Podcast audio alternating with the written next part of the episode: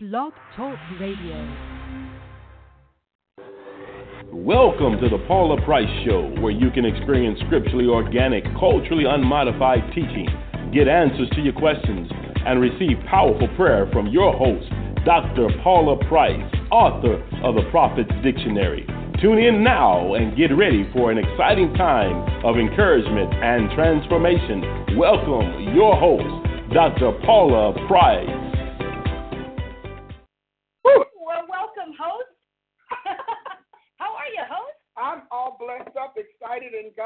I'm, I'm, I'm, fin- uh, listen, I'm going to give this to you. Mm, thank you. Okay. Now I'm ready to go big. well, I thank God for being here today. I feel great. I hope you feel great. It's very overcast. Said we're supposed to have some storms this weekend, so you know I had to command the weather to not tear up the land Thank you. because you know we got to hold back on some things. But I'm glad to be here. We're still in anniversary month. It's the last week, right? Or is it the next to last? Next week.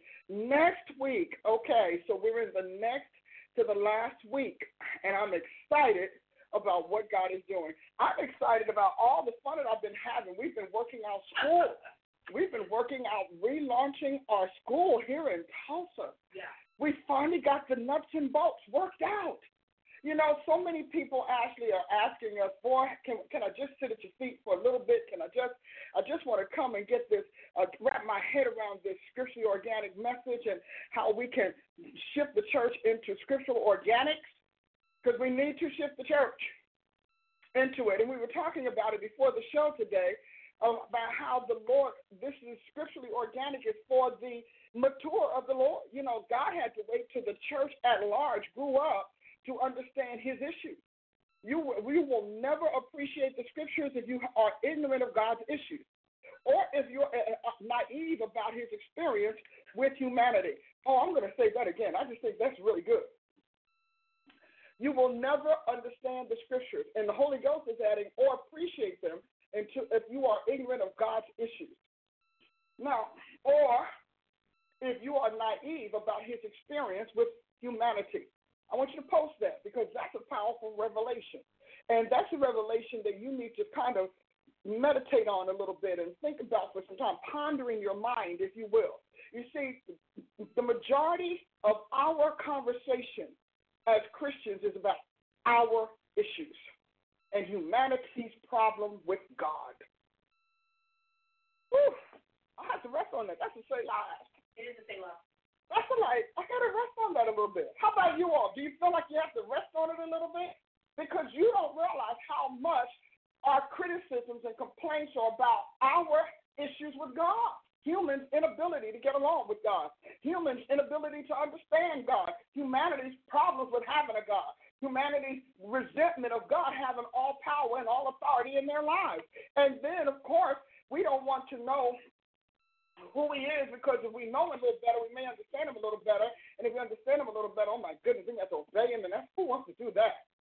And so I have found that, you know, in terms of teaching my apostolic prophetic Bible education program, you know, that is the part of the the doctrine that God had me just really, uh, I want to say, nailed down for him. He just, but the problem is they teach too much about their issues, and they conclude I have none. You know, and so as we go forward, Ashley, I think I want to talk a little bit about that because we act as if we made ourselves. It is He that has made us, and not we ourselves. Christianity exists to let the world know that it has a God, that it has a Maker, that it's not the product of a big indiscriminate bang. You know, and, and, and that it, you know, and that somebody clanged the bang. The bang didn't just clang itself, and not especially and and, and then settle down into an order. I mean, come on, guys, that's ridiculous. You, nothing else. You, we make noise all the time. Nothing comes out of it but a headache, earache. And so that can't work. It's just the world has to have that because God shut them down. I'm going to talk to you a little bit about that because it's important. But I want to reiterate: you will, you cannot understand God if you're ignorant of His scriptures. You will not appreciate His scriptures if you don't know His issues. You have got to know that God created us to handle some very important things for him as the church. He created humanity for his own good pleasure. He created the church to address his issues. His issues, not ours. His. And we, you sit up there week after week preaching about your issues, wondering why God won't step up and help your issues. He needs you to care about His.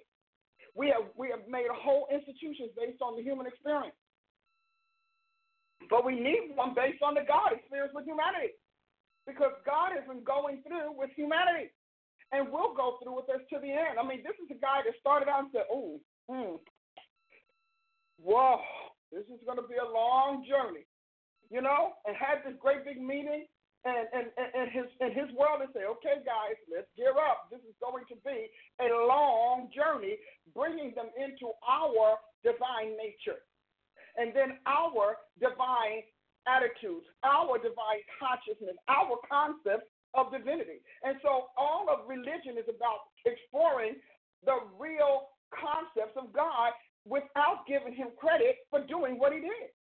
You realize false religions take God's credit steal his identity, rip off his intellectual property, and don't give him credit for it. Now, you know that was good. You know that was good. And so when you walk around trying to change it too, because we I keep talking, God keeps saying, I'm going after antichrist Christians. Because God's got a lot of Christians who are antichrist. Like church, love church, love church, Love the worship. Ooh, love it. Love the songs. Oh, wow, the songs of hero, and they're wonderful. Love the message. Oh, they're so philosophical. They're so inspiring. But you don't want to give him credit for it, and you don't want him to know that what he did is working because you don't want to give him the harvest on what he did to work. And so we've got to grow a little bit in the kingdom of God. I think growing is good.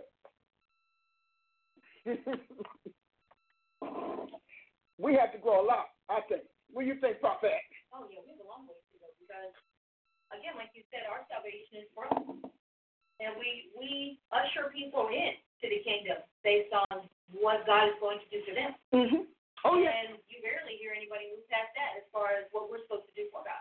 Well, remember, we don't really have to do anything for God because God's okay. God's not only okay, He's got it together, and God can take care of Himself. And He's a big, He's a big, you know, strong God he doesn't need anything. We could just roll him over, mow him over, ignore him, pick him up on the holidays, throw him down the day after. We could just ignore him on the holidays, give his holidays to somebody else. I mean, we could just treat him like he doesn't exist. And my thought is, why be a Christian to a God that doesn't exist? Is that just an exploration of another dimension of your human faculties or your human makeup that you feel like you need to feed. Okay, so we need to find something to do with this ethereal side, this this abstract side. Why be a Christian to a God you don't believe in? To a God who can do nothing for you. And if you can command your God, then you are then then you're its God. It's not yours. It's grow up time in God. You know, and I'm gonna keep saying that because God is saying, I'm coming now because of the maturity I require. When we look at Ephesians, we look at Ephesians and it talks about the fullness of the measure and stature of Jesus Christ. Well, you can't even understand what that is if you don't know Jesus Christ. How are you going to know his fullness if you don't know him? Or his measure of stature. So we've got a lot to do. God was talking to me about this today, so I'm going to go over this, but I want to tell you.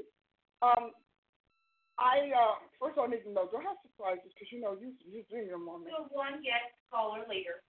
Okay, so I have to ask. Yeah. You know, because I don't know. You know, you get in that back room whipping up stuff. I don't know what's coming out. Yeah. Um, but I want to say this to you. As I was preparing for this broadcast today, one of the things that God kept saying is that there are so many of you all want to know a God. So if you, this is not about you not knowing Him or not caring about Him, because truly, I know you care, and God knows you care. But you realize that how your two year old cared about you, cared about you, how your six month old, your two year old, how your 12 year old cared about you, how your teenager cared, and your young adult, on and on and on. You realize that those are different levels and stages and quality of care and concern. Can you agree with that? I mean, I'm, I'm thinking most of us know that. You know, how your toddler loves you. It's just mommy, daddy, grab you around the leg and hug you, and they just want to play with you.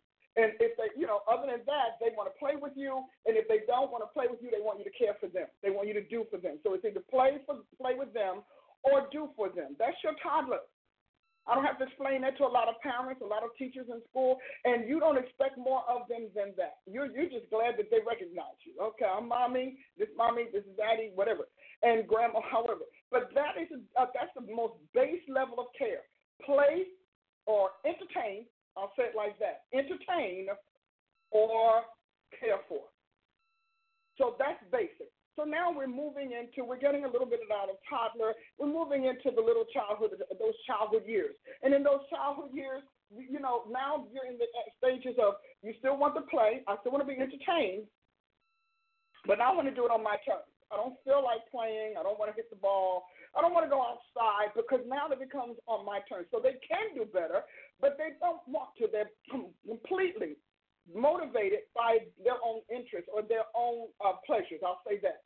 Now we're moving. Now we're moving up. Now we're getting into those those preteens, those tweenies, where all of the hormones are going crazy, and they're trying. Uh, you know, childhood is trying to give way to adulthood, and you have this brooding, moody, sulky kid, or this fuming, hot-tempered person and who dislikes everything. They don't like anything because the their like hormones and they're they're appreciative, all of those things breaking down and re, remaking themselves. All right, so now we're, we got through that. Now we got through the tweenies. So you, oh, you need to find your Christianity in this discussion. All right, so now we're through the tweenies and we're moving into, you know, those teen years and, you know, pre-adolescence and adolescence. And, and pre-adolescence is demanding. Everything is about demanding. I demand this, and, and it's a challenge. If you love me, if you were my mother, if you were my dad, I hate you. I wish I was never born. Criticize Criticizing. So you are you're locked with this person who is constantly, you know, throwing curling criticisms and challenges and debates and demand at you. It's very argumentative, very contentious, because now life has to groom all of those new emotions. Life, circumstance, and situations. Got to groom it. And so you have parents here is a time when you can decide how you're going to uh, deal with your child as an adult by how much you knuckle under those demands, how much you negotiate them, and then how much you steer them. Sometimes you have to steer them. But now we're there. Then we get into our 20s, and it's about striking out on our own, making it ourselves, and proving we don't need our parents. That's the proof. We don't need you. We are finally free of you. You've told me when to go to bed. You told me when to go to school. You told me what to wear, what not to wear. And now I don't have to listen to them. Oh, Lord, if we go to college and get a job, it's over. And finally, as you get get to the 30s, a, a lot of that high emotional temperament kinds to dip a little bit. It was kind of trying to level off. So by the time you move into the 30s, it's achievement. I need to do something with my life. I want to achieve some things. I want to make myself happen. But you also, another thing happens then, you want to be taken seriously. You know? So, and you know you have to earn it. In your 20s, you demand to be taken as an adult. But in your 30s, you realize you must earn it. And so the whole idea of earning things and, and, and building relationships and building life is real. And it weighs on you because you want to be taken seriously and you want to be seen as serious in what you do. And then we move into those 40s where, hey, I have to make my mark for real and I have to make an embedded mark. I'm not just making money, I need to make an embedded mark. And it's at that point that you want to rule over what you have. When you look in the scriptures, 40 is when God is that, that, that decade where God gives you the power to decide how you're going to rule over your life and everything that you brought into existence and everything about it. And so Isaac 40 gets a wife. Israel 40 years come, comes out 400 years. If you look at that, that's about your world capture, what you rule over, how you, and that 40 is going to determine pretty much how you go out of here. You know, 50, hey, you're right between I've taken the rule, I've brought my life under subjection, I've brought my life under control, and I'm now ready to take on the remainder of it. I'm going to feast on what I've done. I'm going to benefit and cause others to benefit. I'm going to establish something that lasts and will be lasting and durable. And I'm going to be known as the person who was useful in the planet to more than myself. Is that then that you get into those reflective years? Okay, now, so what have I done? Okay, so what have I done now? And you know, when you were 20, 50 was old. Now you're 50, it's kind of young. You know, I still got a lot of good years left. I'm very youthful. I'm very strong. I have a lot of vigor. And this is just general stuff. This is not hard to say. I'm just giving you a journey of maturity. And when you hit 60, you want legacy. I have to start making sure that everything I did doesn't die when I'm gone. That there is some sort of, of endurable thing, some sort of durability. You know, Proverbs 8 talks about enduring riches, things that last beyond your lifestyle you know, and beyond your lifetime, and, and, including your children. If you're really good at this and you really took this to heart, you have kids that you've been grooming to take this on when you're gone and to keep it going so that it becomes it comes down that generation line and making sure that they will do it and not just we're waiting for you to get out the way for them to do their way because that's something else. And then 70s, 70s, you're starting to that's the that, that's the record. Now you're recording it all. I mean, you're like, I'm recording it. This is what I have. You're getting ready because you realize now what it means. And so in 70s, you become the, the steward, the, uh, the supervisor, the overlooker, the overseer, if you will. You're overseeing everything you did. You're helping the, the next generation work it out. But somewhere in that explanation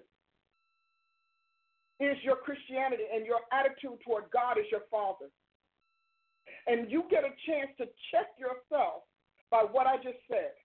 Now, I personally believe, I personally feel that what I just gave you was an amazing explanation for you to check yourself and bring yourself back in line with God. What should I be doing? Where should I be going? Should I be chasing rainbows? and chasing stars and false, false things, or should I be dropping things into the planet to last? Should I be touching other lives, or should I be letting them all run over me, or should I let everything in life touch me and change me? See, there are things that God needs. So when God starts moving his doctrine, he's moving it according to that track that goes all the way to Moses' 120 years. Because he said that's the days of humanity. So you have to recognize that God has a time where he needs his people to feast on good stuff. To, to, to purge themselves of the world, to purge themselves of their own worries and failures and fears and, and doubts and, and, and, and infects, not just you know infestations and, and infections. They have to know how to do that. Know, I always wonder, you know, how, how how God made that decision. So when we're talking about scripturally organic and culturally unmodified, we're talking about God ready to push or at least gather up this particular generation, it, getting it ready for its its uh, maturity of the measure and stature of Christ. You know, the church once ruled, and then in its 50s, it then when we went into that Jubilee era where it was a free for all, we don't have to do anything. Because wherever there's a Davidic era, there's a Solomonic era that's following it where you think you don't have to do anything but reap and take and snatch and harvest. And the problem with the Solomonic era is that right after that, there's Jeroboam, which is occultism and witchcraft and darkness. And that's where we are right now. And so you can follow this and track this thing so that, that you understand where we are now. So we're contending with the portions that we've given to God's adversaries. And so as we as we go on, when we talk about scripture organic, to bring you back, we've got to purge you. And you've got to be purged from that Jeroboam time and that that Solomon years, those years where in the beginning Solomon's heart was perfect for the Lord, and then he started having too many women. Too many women, too many wives, you know, too many wives bringing their gods. You get the point. So we're somewhere between the, the Jeroboam, Jeroboam rule, where he ruled and he literally got the, the, the monarchy from David's line because it said he was a very industrial and strategic man. But but the reason he he chose it was because he had all Solomon had already abdicated much of the work that he should have been doing as a ruler to him and he took it off his shoulders. Don't be so excited about people who come out of nowhere who just want to take all your work off your shoulders. You need to be suspect of that. Be curious. Because there might well be a little Jeroboam thing going on there where they're looking to take over what you've done because you have gotten bored with it or you've become become smug and arrogant about it. Is this talking to you guys out there? Are you hearing me? Because those what I just laid out, I don't care what you do in life, what your career is, we all have those stages. You go from from infancy until eventually when you get into you know you get into that 80s, you're kind of emeritus. You're just the one that you have you know you're worth the merit for what you achieve. You're respected, you're regarded, but you're no longer influencing like that. You're not calling the shots like that. And, and, and I'm not, these are not hard and fast, these are generalities, just broad strokes. And in your 90s, you're trying to settle down. Can I just be still? because your energy is gone, your strength is gone. You don't have the power to make it happen any longer. And so you have to find out where you are. But at this point, you should be seasoned. You know, I think it's really pathetic that Satan is pushing all of these senior citizens and these older people to, to go back to teen years. And when I read my Bible, Satan's number one strategy for taking out a nation is taking everybody back to their youth, back to their childhood, back to their immaturity, and bringing them back into immature things. See, when you read that, Jeremiah said that. God said, I brought you up, nice, gave you all of this. He said, and then you go backwards instead of forward. Doesn't anybody understand that regression is not a good thing? And social regression, psychological regression, relational re- regression, none of it. Regression is not a good thing. And it's because you've never benefited from the progress you make. In your mind, the progress robbed you from a piece of childhood that you didn't resolve. So you're looking at all of these adults, grown people going back to childhood things, looking like infants, like the little Haribo commercial. Sitting in the boardroom talking like you're 10. You know, everything is about the kid in you. You never let the kid in you go. And you're going to have to deal with that because the kid in you couldn't take care of life when it was a kid. And you want to go back to what couldn't take care of life couldn't think a thought, couldn't process. Why? But it's because it's so. Well, why? Because it's so. Well, but why? That's the kid in you. Why? Why? Why? Why? Why? Why? And everything you can tell that. I'm telling you because see, some of you all are Christian counselors. Some of you all are Christian psychologists, and you need to recognize that you're going to have to go back and understand that God is looking for a mature man and Satan is looking for a child. Immaturity puts him in power. Maturity restrains his ways. Are y'all flowing with me this morning? They are. Because you have to recognize that you kept saying, I want to grow up in God. You don't know what it takes. He, you need to, he, he needs you out of the scriptures so you can grow down with him. Everything about him is go back, go back, go back, go back, go back, and go back. It's always backstepping. Go back to your childhood. Go back to your prom. Go back to your first kiss. Go back to your first sex. Go back to your first friend. Go back to your first teacher. Go back to your first. Go back, go back, go back because it was simple. It was simple because you were simple. It wasn't simple at the time. You were simple. And a whole bunch of simple people occupied an era that was waiting to go to the next level. So you're trying to handle the advancements that God has booked for you to, for, for creation and humanity with simplistic concepts or simplistic memory because even those aren't accurate. When you go back and look at some of those old black and white movies, you realize, wait a minute, that wasn't simple. Hold on. You go back and look, and go back further, look at the little talkies, they were a little nasty. A lot of little nursery rhymes were nasty. They were not nice. They were nasty little nursery rhymes. But you didn't know what they meant. You was too simple to know what was really happening, which is why we could get caught off guard now. Is it, are you all hearing me? Because I want you to think differently if you're going to be useful to your God. The reason we went scripturally organic is because every time God wants to rescue his people, he goes he goes to his scriptures. I've said this to you before. All of those other renewals did not change. They didn't renovate us. They didn't they didn't even really renew us. We just went back. We started feeling good about where we were. There was nothing redemptive about them. We didn't get better in God. We just we got some new folks. We added to the body. You know, a couple people who wandered in. Most of that was just the saints, just coming back out of the caves, coming back out of doldrums, out of depression, to come and get a little touch from Jesus. I'm talking about something totally different. I'm talking about a real renovation. The real renovation. And I like the word renovation because, you know, before there is a renovation, there is a word called novation. And it actually means to replace one obligation with another, one way of doing things with another. And so we we haven't even gotten that. We haven't been. I mean, come on. As angry as Christians are with Jesus Christ, as bitter as they are, hostile. I mean, vile. You've listened to so many devils tell you how bad Jesus is. You started buying into it. Yeah, the church is a mess. No, the church isn't a mess. The people in the church is a mess. The church is still the same pristine, wonderful institution it has been since the Holy Ghost came to the planet. Because the church is the Holy Ghost. The church is Jesus Christ. People need work. Jesus is fine. Yeah, well, you know, I'm, I'm telling you, and these preachers are trouble. No, in the Jeroboam era, oh my God, if I could ever read, I might find it for you tonight. But in the Jeroboam era, Jeroboam knocked out and fired every true priest. He fired them, killed some prophets, hid them away. He drove all of God's staff underground.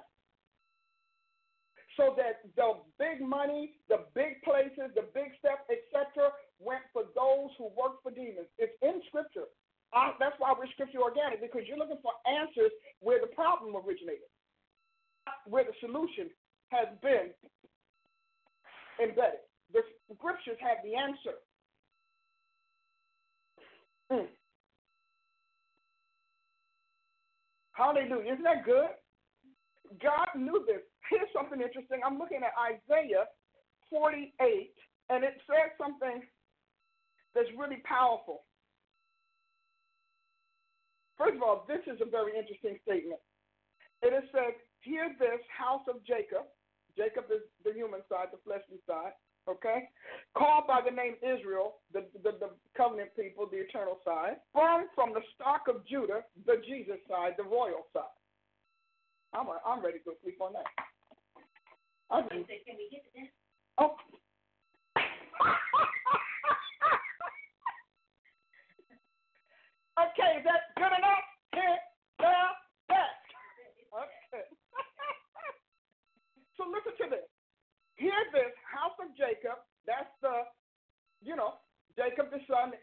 Esau, whatever, the promise was the founder of the people of Israel. He's the, the seed of Israel. So he's the sperm that made it. And then the name Israel, which he got after he wrestled with that angel all night long and told him, I'm not, I'm not going to let, come on, I'm not letting you go to your bless me. You know, we were talking about that earlier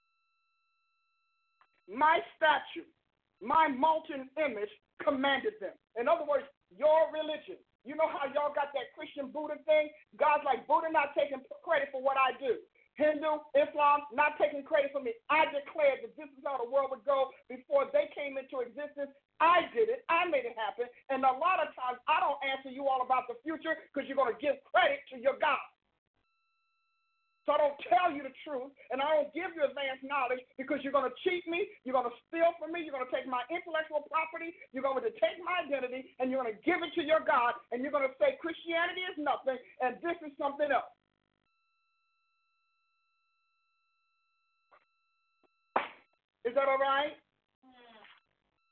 Did that speak to you?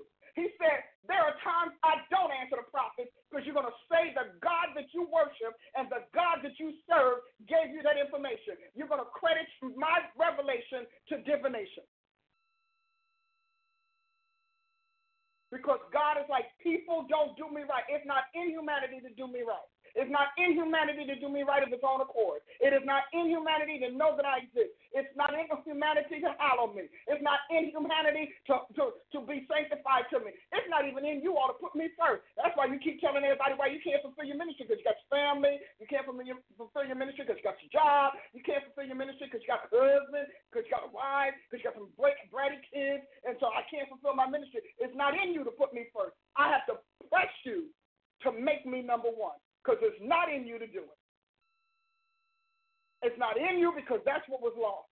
My priorities don't matter until I press myself upon you. And the only way they'll matter is when you move into the measure and stature of Jesus Christ. If the mature Christian, they'll tell you, no, but God's got to be first.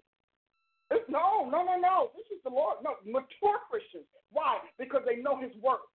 You cannot say God is worthy and you don't know His worth, which is why He's not worthwhile to you.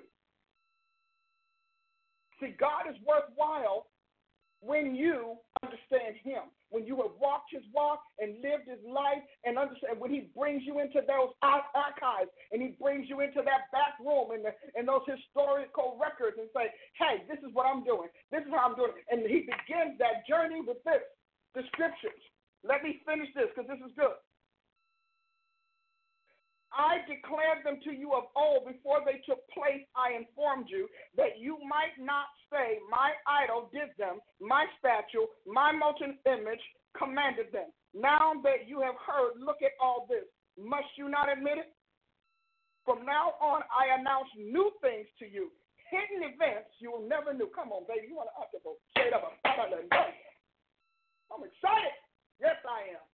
Whoever said hit the table, you woke me up. Come on.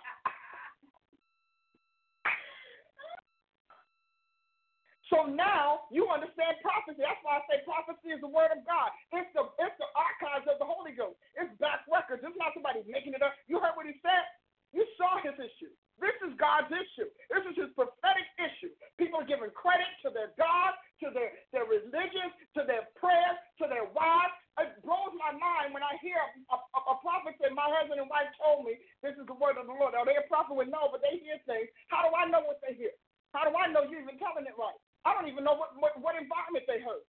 Were you all having a celebration? Were you, you know, were you holding hands? Were you making love? I don't know. Because God's record is clear. Prophecy is new to the earth. It's not new to God. Prophecy is news to the earth. It's not news to God. Prophecy is God's history playing out in human destiny. Hmm. Come on, somebody. are you getting blessed? Are you being all blessed up? Because I'm sugar pie blessed right now. Now he said, From now on, I announce new things to you. Isaiah 48 6. Hidden events you never knew. Now, not from old are they created. Before today, you did not hear of them. So that you cannot claim I have known them. I tell you, that thing ticks God off when people prophesy to him when you get a prophecy and you haven't known it, prophet comes and you say, Well, I've always known that. This blows out the water, the word that said prophecy is confirmation. Hey, somebody, boom! I know I hit that. Did I hit it? Yes, I did. I'm Hit it again. And you know why? Because I used to have a problem with that. And I said, Well, God, where is the scripture that says that prophecy is not always confirmation? Because if it's prophecy, how can it be confirmation? And so what did he say? now, not of old, they are created. And he's talking about created in our world. In other words, embodied, we will call it, or, or, or actuated. He said, but not created. Before today, you did not hear of them, so that you cannot claim, I have heard them. So I have known them. So that whole thing that all prophecy is confirmation, not worn out by scripture. That's not borne out. I'm telling you, hear me, people, not borne out by scripture. God saying that He says things you've never heard. Now, just because somebody heard it 55 generations ago doesn't mean you heard them. And He says, You never heard, you never knew, they never reached your ears beforehand. Yes, I know you are utterly treacherous, a rebel you were named from the womb. Talking about Jacob, he's talking about humanity. For the sake of my name, I restrain my anger. For the sake of my renown, I hold it back from you lest I destroy you. See, I refined you, but not like silver. I tested you in the furnace of affliction. For my sake, for my own sake, I do this. Why should my name be profaned? My glory I will not give to another my glory. You realize that all of you all who talk about, I believe in a little bit of Buddha, and a little bit of Allah, and a little bit of this, a little bit of Brahma, a little bit of this, a little bit of which, you all are giving this man's glory to another, and they didn't earn it. They didn't keep you. Just because you got mad, because you lost some money, because you went out with a bunch of rich people who introduced you to some other, some of their little uh, awesome pickup gods and trade down deities. I'm like, I don't even understand why money makes you trade down. I, I can't get with that. I can't understand how wealth makes you trade down. But God says it can, it can make you treacherous. Not always, but it can. I'm not. You're not gonna talk to me about another God. I ain't interested. I'm gonna tell you right now. I can handle that. Come on, somebody. I'm not interested. This man called Jesus, no.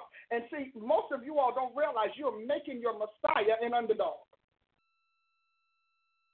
He's got to be the underdog religion for, for, while you go around with all of these man-made crafted stuff, got to be crafted, this got to be, come on, people. Christ in you, the hope of glory. The hope of glory. Christ, hope did not happen until then. You realize life was hopeless until Jesus Christ did what he did. That's why people were dying. You want to find out what a hopeless life is? You find out somebody who doesn't believe anything should live but them. They believe that they should mutilate this and mutilate that. No hope. Life doesn't mean anything. As far as they're concerned, even their life doesn't matter. But the but the motivation or the impulsion to destroy life is their obsession.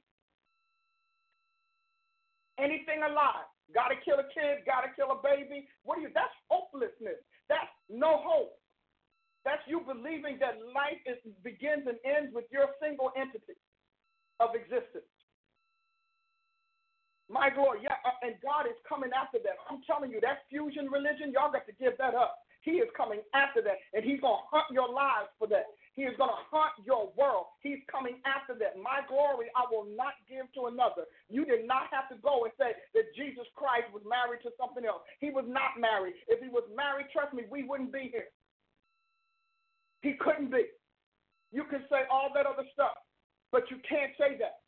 He's telling you prophecy is not something you know. You know how you go? Well, you know, Nostradamus said the same thing. Probably after Jesus did. The church been around forever, and prophets have been prophesying long before there was a Nostradamus. Well, you know, there's a Mayan. Have you ever studied the Mayan culture? Talk about God. Have you ever studied the Mayan?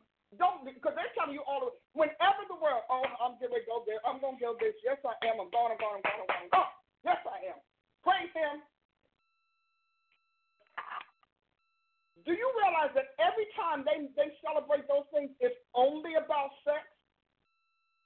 They like their fertility rites. They like how they can bring in their outfits, their their dances, their this, their that. It is never about what that culture really did, what they really do. You know, well, they were just simple. No, no, no.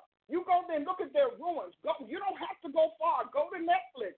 I'm telling you, go to the Science Channel. Go to Geo. What they're talking about, you really don't want that. That's why Jesus came and took it out. They may have made some wonderful pottery, but pottery is dust. From the dust you came to the dust you'll return. Dead is dead, a relic is dead. Bygone era. You don't really want that. What they're talking about are their rituals. where they end up in intoxication and orgasm. That's what they're talking about. They're not talking about the, anything. They didn't contribute all that much. God purposely held his most uh, highly developed and rapid advancement for the time when the Holy Ghost came to the planet because the Holy Ghost brought energy back to the planet because it didn't have any.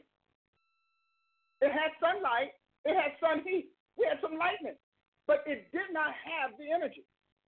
The energy system, God's utility system, came to the planet in the Holy Ghost. Oh, somebody hear me. Christ in you. When Jesus said, I'm the light of the world, he was like, I'm the light of the world, not just the I'm the life of the world. I'm getting ready to take you all from the pedestrian era era to what we have today. Because that's what Paul saw when he went there. He said, "Wait a minute, I thought, what? Come on, things flying, things moving." Ezekiel moving over their own things. You saw all of that was spectacular. Then what God has to do now, because He's done such a masterful job of upgrading us, what God has to do now is take us to His next level of technology. And uh, trust me, people, we're not ready. I don't care about Brother Google. I don't care about the, the web. I don't care about the other. I don't care about any of that. I don't care about the Microsoft, the computer. I'm telling you, all of that is old technology. I like it the way my daughter said it, and God told me a long time ago. He said, "I you, it's old technology. They naming it after dead gods. God has already lost." Which means that God has something that He shut them out of. So as good as this is, God still got a plan, and He still got a technology that this can't touch. He's showing me a lot of these things, and I thought it's really unfortunate how Christians are so busy being taught out of their revelation that they don't get the new inventions that God is getting ready to bring into the planet that have nothing to do with this way of life. He's showing me, I said, oh, so y'all did it? Oh, wow. And he's getting ready to take the lid off because we're now ready. But he's not going to do it if you're going to steal, and you're going to cheat him and you're going to literally steal his intellectual property, steal his identity, give his glory to another. He's not going to give it to you.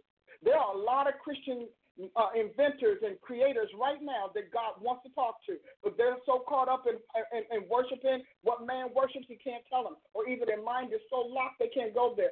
I'm telling you by the Spirit of God. Come, mm, Jesus. There are there are don't get all caught up in this because I'm telling you, I was talking to God about this recently. He said, I'm the maker of heaven and earth. Your universe is not the only thing I made. You, he said, my knowledge, what I want to do is not it. You can get all caught up, but they, when they start naming the, naming the whole, whether it's Babylon, whether it's, it's, it's um, you know, uh, uh, uh, Apollos and all that, those are all devils that fell and blew it in heaven and they they brought some knowledge, they brought some technology, and even they had to wait for the Holy Ghost to do it. Because if they could have done it before then, they would have. And it still took God almost a thousand years for him to upgrade humanity sufficiently enough to even receive these ideas. Is this good or is this good? Guys, come on, Periscope. Is it good or what? Prophet Ashley said, uh, yeah. You ask me why I can hold on. That's why I can hold on. Why I can go because I'm there. I'm looking at. I'm like, so you all do? Is that how that works? Wow. There is a technological upgrade that God's getting ready to do with the people that He's trusting for them to even carry out this thing. Oh yeah. So you can stay locked in your old time living. Give me that old time. You can stay there but you will be left behind. You'll make it to heaven. God will love you dearly, and you'll miss the best of His years. I'm telling you, His technologies are getting ready to change, and they're getting ready. And if you aren't a good steward over it, you're going to uh, again contribute, just like the rest of these preachers, to to the devil taking God's glory. And I'm not doing it. I'm telling you the things that God is getting ready to do. Eye has not seen, ear has not heard, neither has entered into the heart of man the things that God has prepared for them that love him. But God has revealed them to us how? By his Spirit. For the Spirit searches all things. You understand, it's the Holy Ghost that's Christianity. You need to stop making them think the Holy Spirit is about your church or that Christianity is about your church, that it's about your religion, that it's about your prayers. Christianity is about the Spirit of God, Christ in you. This Christianity is about Jesus Christ, the person Jesus Christ, walking and talking in you, writing God's eternal powers and eternal uh, messages in your being, breathing the life of Christ, the logos of creation in your soul, upgrading your mind. I'm going to shut up now because, you know, I'm on a roll and I could just go on right now because this thing is that rich you know, and, and he God is doing this. He has me doing scripture organic because he is you can't do it without his word.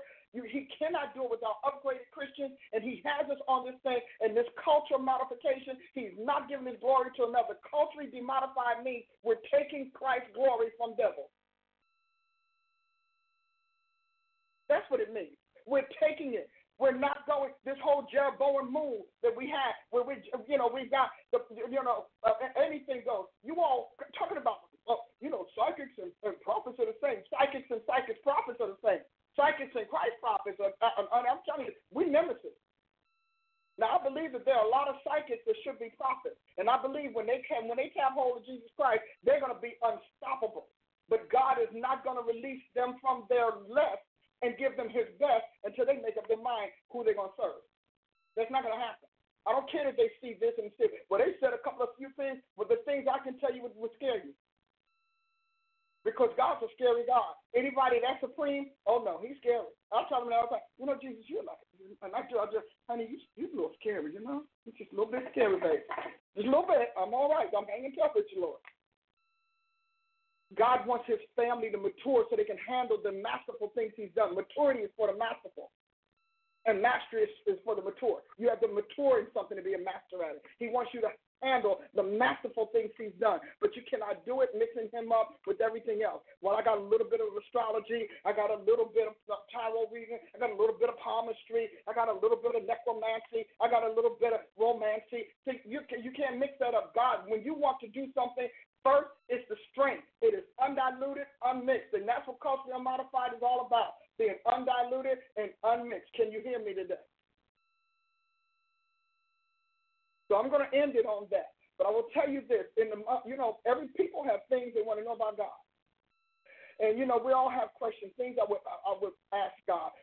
If you have something for the entire month of May, I want you to post on my site questions I would like to ask God and we're going to answer them throughout the entire month of May. Prophet Deer is going to set it up so you'll go there and have a bunch of little things I really wish I could ask God, things I really want to know about God, things I wish God would answer. We're going to do that for the month of May, and we're going to have the top 10 countdown. And we're going to answer them that you may know your God, because the Bible said those who know their God will be strong and do great exploits. You can't be stronger in God than your knowledge of Him. You must know Him and know Him as He is, not as somebody told you, not as somebody else said. You know, you're not when you're a little kid. Twinkle, twinkle, little star is cute. Now I lay me down to sleep. That's nice. We're so glad to get you to say, "Now I lay you down to sleep." Okay, so because we're getting you down, you're kid. We want you to lay down. You know, when you get older, older, God expects you to grow up and expresses your your prayer to answer, and He expects expects you to do uh, great things for him because I expected a, a mature kid. If my daughter hadn't grown up the way she is now, I don't know what I would have done. But I look at my future, and she's my future my hope, and then she brought me some more daughters and sons.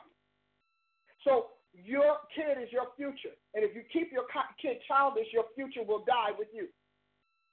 Immature children will destroy what you build.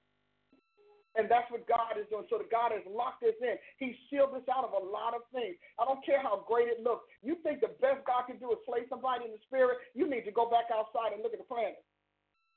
You need to look at the creatures. Take a little trip down to Nat G. I like those people, the little Nat Geo people. I think that's really wonderful that they do that. I like the science people to show me stuff. I even like the little Mythbuster guys every now and again. I was like, wow, they bust another myth. That's pretty good. I like that stuff. And you know why? Because they confirm God. Now, they may have decided that uh, I don't want to know him, like you said about Cyrus. Don't be all blown up because people do magnificent things and they don't know God. He says, Cyrus, though you've not known me, I have called you. So it's okay. God doesn't care about that. God cares about his kids letting people know. And your life has to testify it. I'm telling you, brilliance is waiting for the body of Christ, the true body of Christ. I know we are so caught up with talking about, yeah, but you know what? The enemy's going to be this. I'm telling you, there are power, both. There are powers and upgrades of the human makeup into the image and likeness. Why do you think he keeps talking about the image and likeness of Christ? You, every time you look at that, you think morality. You don't think anything more than morality and eternity. But this man is the logos of creation. He made everything there is in his mind, in his being. The Holy Ghost took that mind that was locked in a person and spread it throughout the world. And if he just did it as a blanket, that would have been enough. Then we'd be in this bubble. But we're not just in a bubble, the bubble's in us. And it's not destructive. It's not all about being destructive. It's the, the Bible said the Holy Ghost is a restraining force. You can push back a lot of things if you grow up. Prophet Ashley, because you know I'm, I'm I'm there today. I don't know what happened, but I'm there. I'm trying to shut up, but I'm there. Well, we appreciate that. Whew. Be there taking us with you. If you are watching or listening right now, I want everybody to do something after the show uh, at some point is to go to Dr. Price's Facebook, which is Apostle Paula Price. One, make sure you actually have liked her page. Thank you. And two, post a review. There is a section for reviews. Don't just put it in her feed. Put it in the review. Give her those five stars that you know she deserves. And you have to hit how many stars first, and then you have the option of posting your review of her ministry. Uh, that's a new feature that we're using, and so we want to get that going up, up, up. Having said that, we are going to go to our special guest hey. who is on the line today, Dr. Ulf Spears from Portland, Oregon. so he can get his feedback first. Yes. Hey, son, how are you? Uh, good. How you doing, Dr. Price? All excited. I'm excited. You can see good. I'm on top. I'm uh, I'm over here just trying to hold it down. My goodness. My goodness. So happy anniversary. Um, obviously, I've done a few of these with you, but I'm excited. Um, I, I'll be honest with the more excited you get, the more excited I get because you know as I'm I'm a I'm a product of of what you're doing right now, and so uh, you know I want to make sure I let everybody know uh, you know really the the the deep uh, respect and honor that I give you for allowing me to, you know, be uh, to help you oversee, you know, your ministry here in the Northwest. And so, yeah, I, I want to say that because every day I think to myself, where was I about ten years ago? you know, I was this minister on the side of the road, kind of doing his own thing, had kind of gotten disinterested in doing kind of the old you mentioned the transition to organic christianity. I was doing the other kind of christianity and i was done. I had checked out. And so you know began to connect with obviously your ministry and then began to move forward into what what we're into now. It, it's amazing. So i can say it's just not a message. It's a message that changes lives. And oh, okay. so yeah i can say that because from the time I met you until now, God is just, you know, you talked about upgrades, you talked about what He wants to do for us, you talked about even the timeline. I mean, I, when I met you, I was somewhere in, let's just call it the late 30s, I would say that, okay? And then I began to go through my 40s, and then I'm in, you know, in my early 50s now. And so I'm in that place where God is restoring and, and doing a lot of things with me. But that timeline you gave is is perfect because I'm in that time where I want everything to count, and I'm so excited that God, uh, you know, had foreknowledge to be able to know that I would need to be at this place in my life and uh, have the opportunity to kind of do the things that He initially asked me to do before I get out of here. And so I thought I would kind of throw that out to you, Dr. Price, and just let you know how much I appreciate you. Um, and I'll, I'll shut up. But I'm I'm I'm really excited.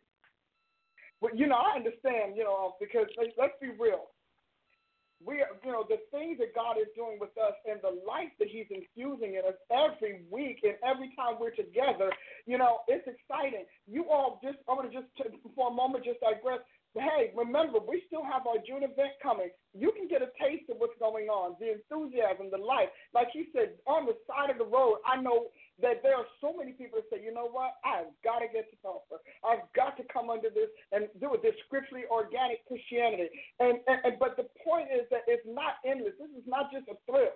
You know, this is not, and if you're just a thrill seeker, come on, we'll, we'll help you. But we're going to take you from being a seeker to a beer and you're going to become this thing that God wants to use going forward in the in the future, going forward in Christianity. So yes, I'm excited with him. He has been a faithful young man, and a faithful prophet over for uh, forever. When I say faithful, he never ever wavers in his faithfulness, and I consider it an honor to have him as a son and as a leader there. He's our regional prophet in the Pacific West Coast. So if you're in that area, you need to go to our website and find out how to connect with him as a prophet. He's doing some amazing things there in Portland, Oregon.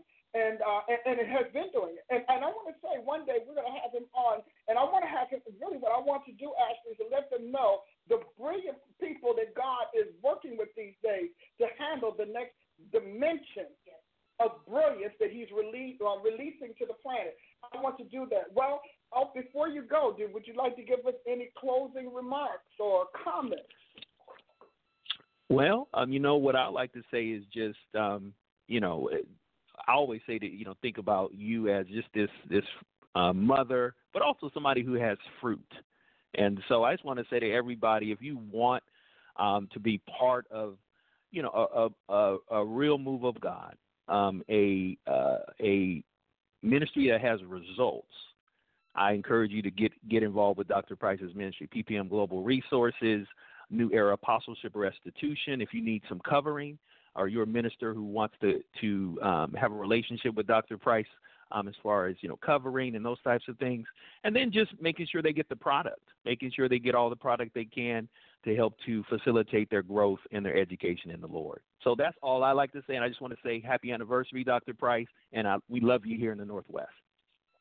I love you too, and listen, give my love to the family. We'll see you in June. God bless you, and have a great day.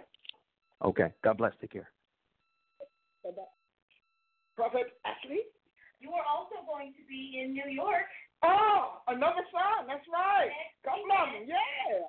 Talk about it. Come on, tell me where I'm going because you have the she has she has her her, her, her tablet. I do. I know you all think she's just smart all by herself, but she really is. Oh, well, there is always going to be a sticky note, a digital note somewhere. Prophetic Ed Weekend in New York. You will be at the embassy, uh, New Dimensions Ecclesial Embassy. Prophet Chiron Dawkins, who is also a member of NEAR. Yes. One of your sons whose voice is even deeper. Yeah, real deep. and so if you want to register, uh, kicking off on Friday, April 28th at 7.30 p.m., it will be in Mount Vernon, New York. You can go to Dr. Price's website. You can also go to www.remnantrise.com. That's remnantrise.com for registration information. It is not too late, and I know, you know, Prophet Chiron is throwing the lasso out. She is amazing now. And Near will be representing. Mhm. People will be there, and we want to make sure that as many people know as possible that you will be in that area, Mhm. and so we don't hear later. I had no idea you were going to be in New York. Well, and did, what is the website again? RemnantRise.com. www.remnantrise. Okay, so now I realize that Mount Vernon is not, you know, it's a little bit of a ways from New York City or Pennsylvania or Jersey, but it's worth the press. You know that it's worth the press. And so, what my goal has been is to establish prophetic ed institutes across the country, around the world, because we need prophetic ed to even kick off and to refine what God wants to do next. So, you definitely want to be a part of that. Go to the website and and and find out what the hotel arrangements are. But don't miss this. Don't, it's worth it. Some of you all have said, God, if she was near me, I'd come. Well, I'm near you. Others of you have said, Lord, if I could just get to that woman, I would. Well, I am there, and you will get to me. So don't miss that window. Make sure you spend some time, spend the weekend. Let's dig into this thing. We're going to talk about prophecy timelines. We're going to talk about the prophecy window. We're going to talk about, we have a whole exercise on how to accelerate your prophecies and expedite its manifestations in your life. This is not just a chitty chat type thing. I don't just chitty chat. We're going to work into this and try our and try to get you to a point that you recognize that this prophecy manifestation is a team effort. It's a collaborative effort. And God wants to show you how to collaborate with him. So again, don't miss it. I'm going to be there. I want to spend time with the people of God, but I love the East Coast. You know, we always do so well on the East Coast. And, you know, I love the Dawkins, Apostle Harry Dawkins and, and his son, you know, Prophet Chiron. And I'm telling you, he's a really amazing prophet. Another one of them. Maybe we'll get him on one, one time sure. on the show. But for sure, you'll hear from him next week because we'll be in his world, in, in his town. Again, April 28th. 29. 29. Uh, World Student Weekend and Sunday, you will be, on the 30th, you will be preaching in their church. And yes. I'm just going to say yes to the question you can register at the door. sounds yes. right. sounds good. Yes, sounds good. We want you at the door, so bring a registration. Yes, we want you at the door. And I want to tell you something that's very important, and that is I do working things. This is not going to be a, I'm going to preach and we're going to just prophesy. You will get prophecy. You will. But bring your prophetic team, bring your members if you're a pastor, and bring your intercessors because all of those elements are part of bringing the word to pass in your life, getting answers. You know God gives me answers for his people. You're here every Thursday because you know God talks to me and gives me answers. What do you think he does when I'm on the ground in your world? When we are face to face? Whole different kind of thing. So make sure you press your way. Take some time off. Okay, you can drive. If you're in those areas that I just named, Connecticut, uh, uh, you know, Massachusetts, you can drive. You can drive. You know, because if you wanted to get, if you wanted anything else, especially if somebody told you, you know, this person got the job of your lifetime, or this is a weekend thing that's going to help you, but this is that kind of a thing.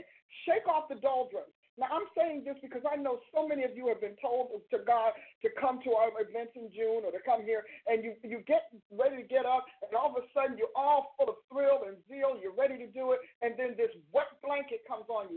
That wet blanket is oppression. And that spirit of oppression, I told you, devils don't like to be homeless. So that spirit of oppression does not want you to break out and break free because then he's going to be in dry places trying to find a home. And he's not looking to go in dry places. The devils need souls. Souls are not dry.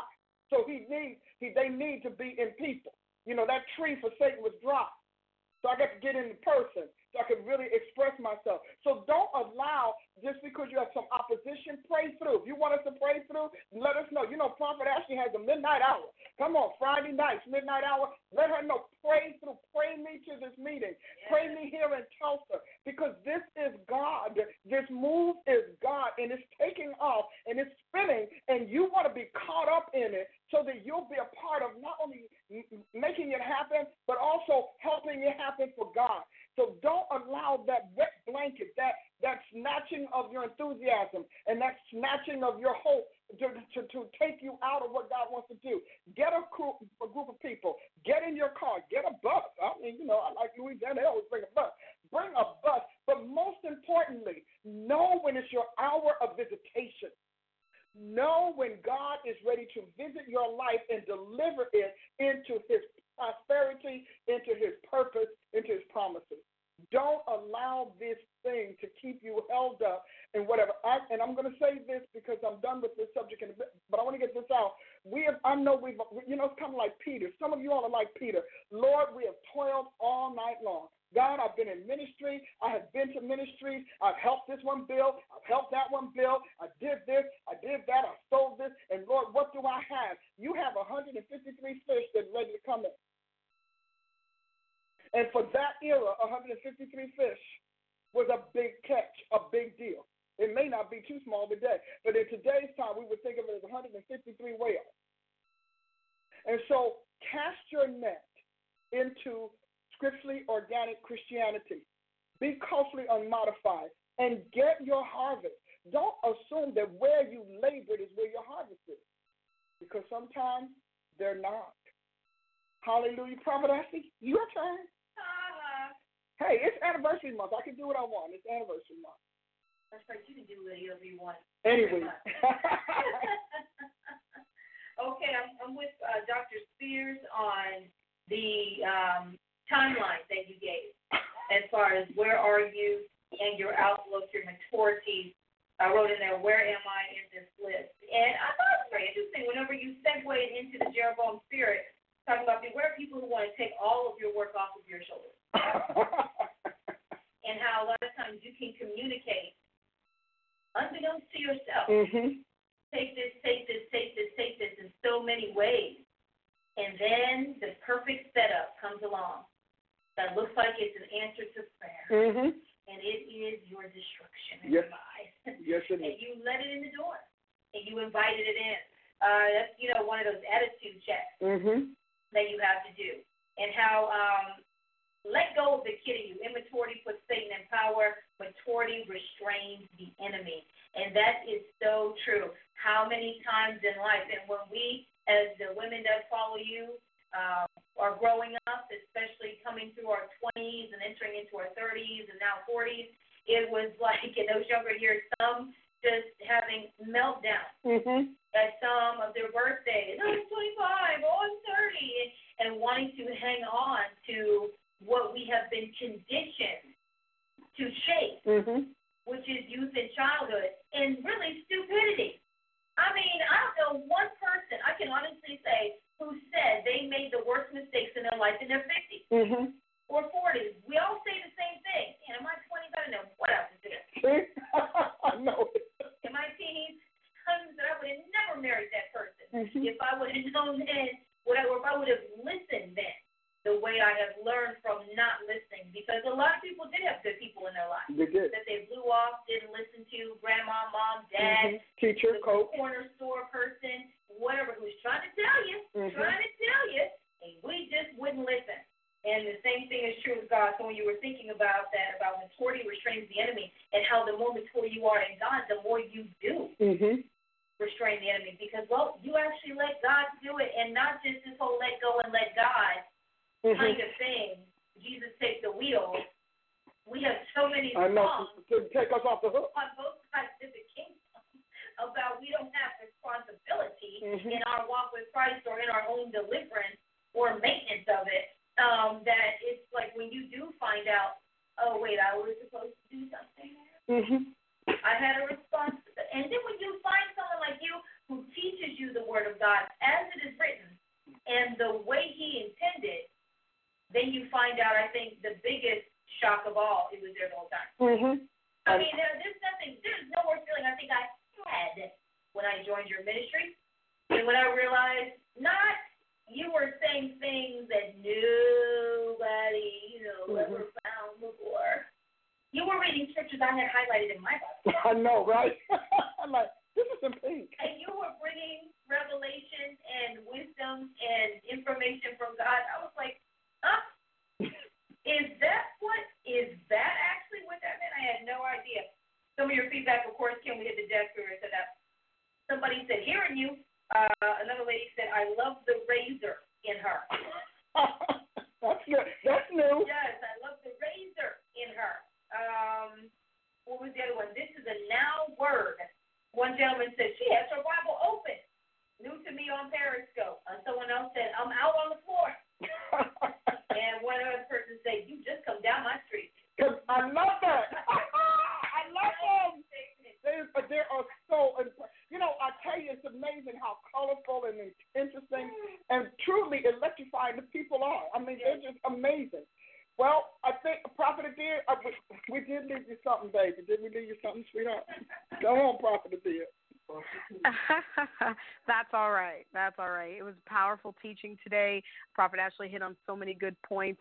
Um, I think that one of the things you said that sticks out today, amongst many things, you said that prophecy really is God's history playing out in human destiny. And I loved the piece that you talked about today on why it cannot be confirmation. Just blowing the lid off of that revelation, I think, was worth it all today, as as well as many other things that you said, uh, along with having to be a good steward over God's glory.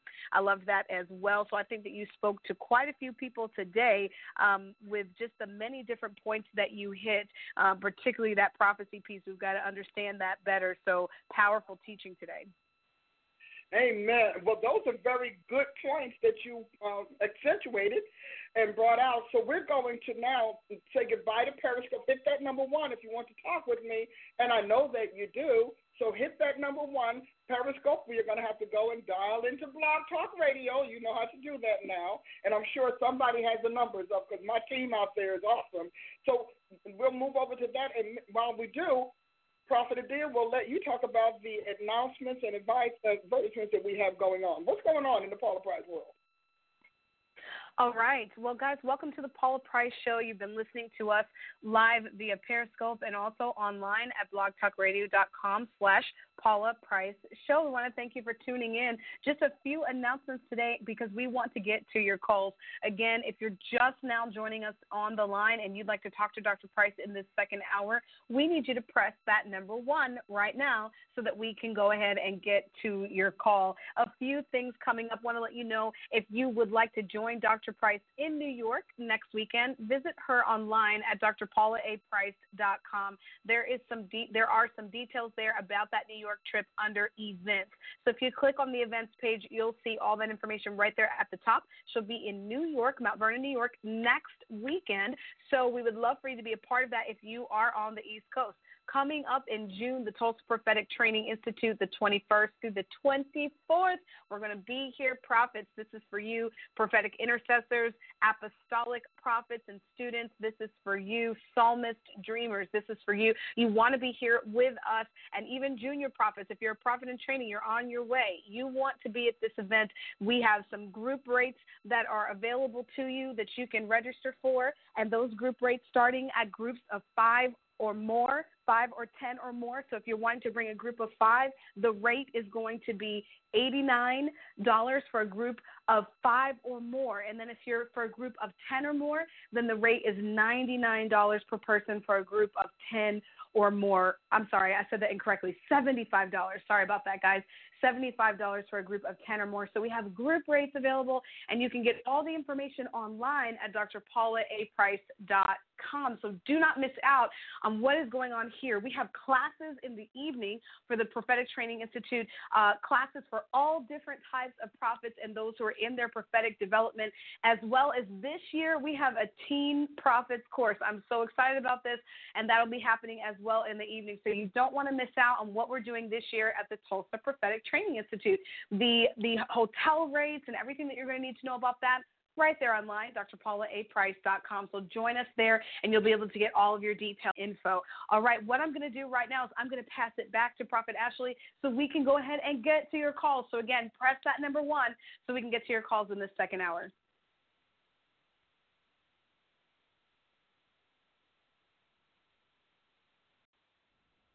All right, thank you, Prophet Adia, for giving us those announcements, announcements, excuse me, today, and we'll be right back after these messages. Hey everyone, this is Prophet Ashley with Paula Price Ministries, and I want to let you know that Dr. Price will be in New York Friday, April 28th for the whole weekend, bringing to you Prophetic Ed. That's right, I'm telling you the truth. She'll be in Mount Vernon, New York, kicking off on Friday the 28th, Prophetic Ed. What is Prophetic Ed? She is bringing prophetic training weekend to you in New York. So if you're in the surrounding areas, the surrounding states, we know some people are already traveling, you don't want to miss this opportunity to engage in prophetic training from none other than Dr. Paula Price, the author of the Prophet's Dictionary, the Prophet's Handbook, and many, many more titles. You can register at www remnantrise.com. It's right here on the screen. Again, that's www.remnantrise.com. And for more information, you can call 1 800 320 1749. Again, that's 1 800 320 1749. If you want to know more about Dr. Price and why you should make the trip, visit her website, www.drpaulaaprice.com. Again, the author of the Prophet's Dictionary and the Prophet's Handbook is going to be in New York if you are anywhere on the East Coast. And if you can jump on a plane from the West Coast, you don't want to miss this opportunity starting Friday, April 28th, 2017. That's this month. It's right around the corner. It's not too late to register. We'll see you in New York.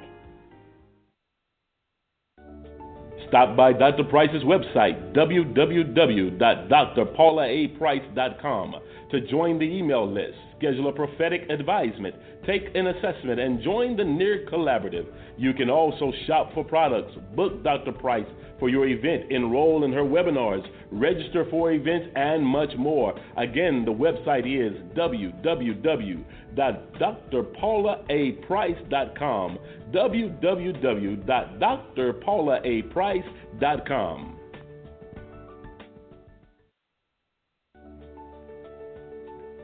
Hello, my name is Prophet Dr. O. Spears, and I'm the author of Coaching Leadership Families.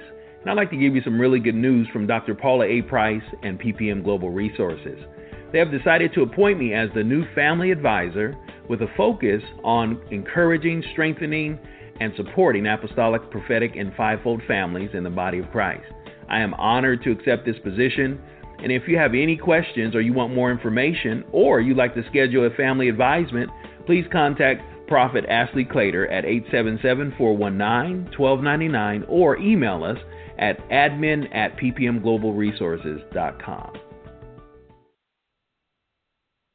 Hi, my name is Chief Prophet Tala Price, and I want to invite you to join me every Wednesday at 7:30 p.m. Central Standard Time for a riveting and exciting discussion of my favorite book by my favorite author. Yes, Before the Garden: God's Eternal Continuum, written by the one and only Dr. Paula Price. Join us on our weekly journey of studying the history of eternity as it's been revealed through Scripture. Learn your God, learn your world, learn yourself, and even your Savior before time began. We're going to discuss revelationary answers to age old questions like how did we get here? Why does our planet exist? Does it have a creator? What was on his mind concerning us? And why did he bring Christ and Christianity into our world? Topics like these and more we'll be discussing every Wednesday at 7:30 p.m. Central Standard Time. You can join us on Facebook Live or by Periscope. For more information, visit www.talaprice.com. That's www.talaprice.com.